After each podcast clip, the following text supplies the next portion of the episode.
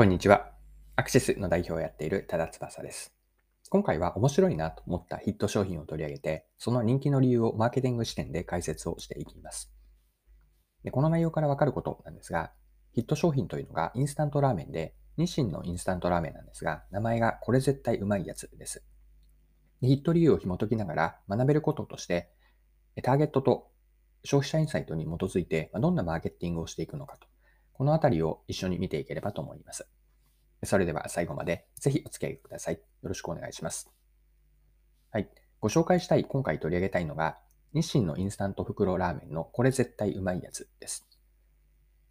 印象的なのはこの名前ですよね。インパクトのある商品の名前だなと思っていて、まあ、これ絶対うまいやつと、まるであの、ツイッターのハッシュタグがついているような名前ですよね。ハッシュタグこれ絶対うまいやつと普通にタイムラインに流れていそうです。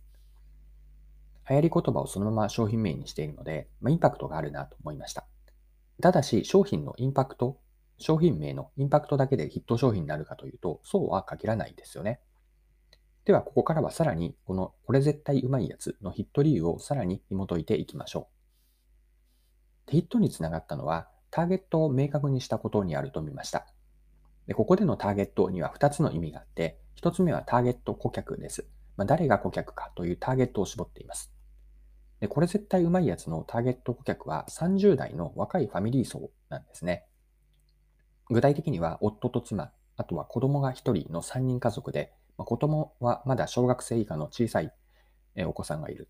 3人家族の中でもさらにコアターゲットというのは夫である30代の男性なんです。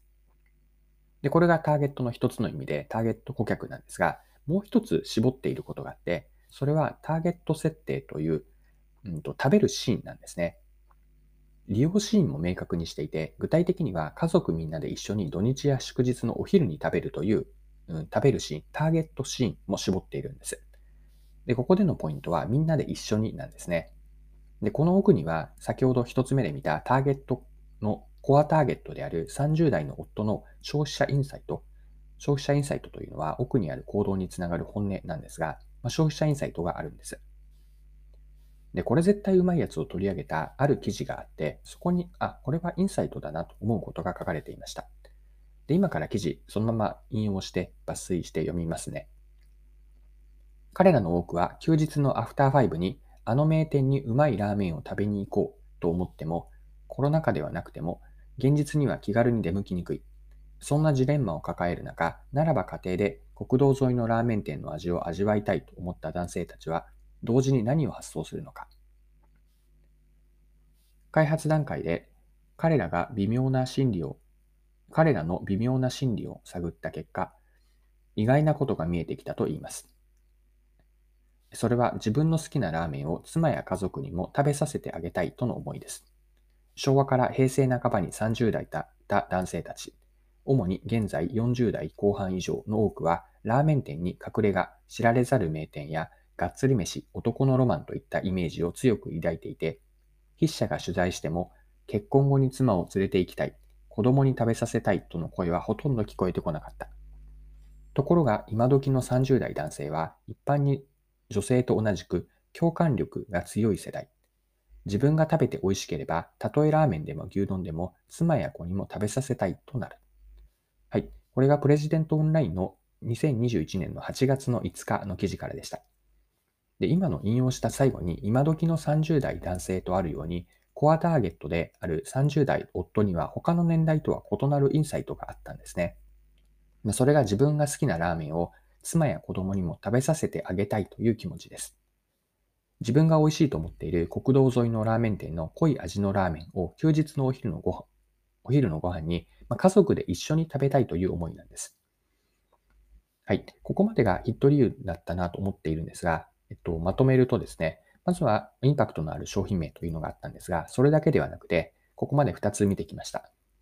1つが2つのターゲットだったんですが、ターゲット顧客と利用シーンですね。ターゲットシーンまで明確にしていること。2つ目が絞ることによって、ターゲット顧客の消費者インサイトをうまくついている。この2つがヒット理由だと見ました。で、さらにですね、この今の消費者インサイトのところをもう少しヒット理由と合わせながら深掘りをしていきましょう。でターゲットを明確にしてインサイトを掴んでいるからこそ商品設計とかマーケティングが連動していくんです。でここではどのようにつながっていったかと、ターゲットとインサイトに基づいた打ち手で何をやったかというのを3つの観点から見ていきたくて、それがコンセプトとパッケージ、分量ですね、そして食べ方の提案と、この3つ順番に見ていきましょう。で、1つ目のコンセプトなんですが、ご紹介しているこれ絶対うまいやつのコンセプトって分かりやすいんですね。国道沿いのラーメン店で出されるような濃くてうまいラーメン。これがコンセプトなんです。で、公式サイトを見てみると、目立って書かれているメッセージがあって、それが家族と食いて、この濃い袋麺、まるで国道沿いのあのラーメンと、すごくわかりやすく書かれているんですね。ここにはターゲットとインサイトがうまくつながっていると見ました。で、二つ目に特徴的なのが、ボリュームなんですね。入っている分量なんですが、一般的には袋入りのインスタントラーメンって5袋で1つのパッケージになっているんですが、これ絶対うまいやつは3袋入りなんです。で、ここにも意図があると思っていて、ターゲット顧客の設定が家族3人だからなんです。で3袋なら1回の食事で全員分がちゃんとあって食べきれるんですよね。でもしこれが5袋入りだと3、5袋で3袋を食べると、まあ、2袋が中途半端に余ってしまうんです。しかし3袋なら食べきれるので、ここもうまいなと。ターゲット顧客を絞っているからこそ、3袋入りで良いという決めができるわけです。で3つ目のポイントが食べ方の提案なんです。で公式サイトには、これ絶対うまいやつを使ったレシピが提案されています。例えば、うんと、ネギマヨラーメンライスがあったんですが、4つあって、いずれもラーメンライスなんですね。作るのが難しいレシピではなくて、ラーメンライスというところがポイントだと思っています。というのは、コアターゲットである30代の夫で、普段料理をしない人でも簡単にできるようなレシピなんですね。これを見て、これなら自分にもできそうだと思います。まあ、ともすると、いつも同じラーメンだと飽きてしまうんですが、ラーメンライスなどの食べ方のバリエーションがあれば、それだけ食べる頻度って多くできるんですね。何よりラーメンライスという食べ方の提案は、コアガターゲットのインサイトである妻と子供にもぜひ食べてほしいに合致するんです。ま、このように、いくつかのところでターゲットとインサイトに基づいた打ち手がある。ここがヒット理由になっていると見ました。はい。今回も貴重なお時間を使って最後までお付き合いいただきありがとうございました。これからも配信は続けていくので、よかったら次回もぜひぜひよろしくお願いします。それでは今日も素敵な一日にしていきましょう。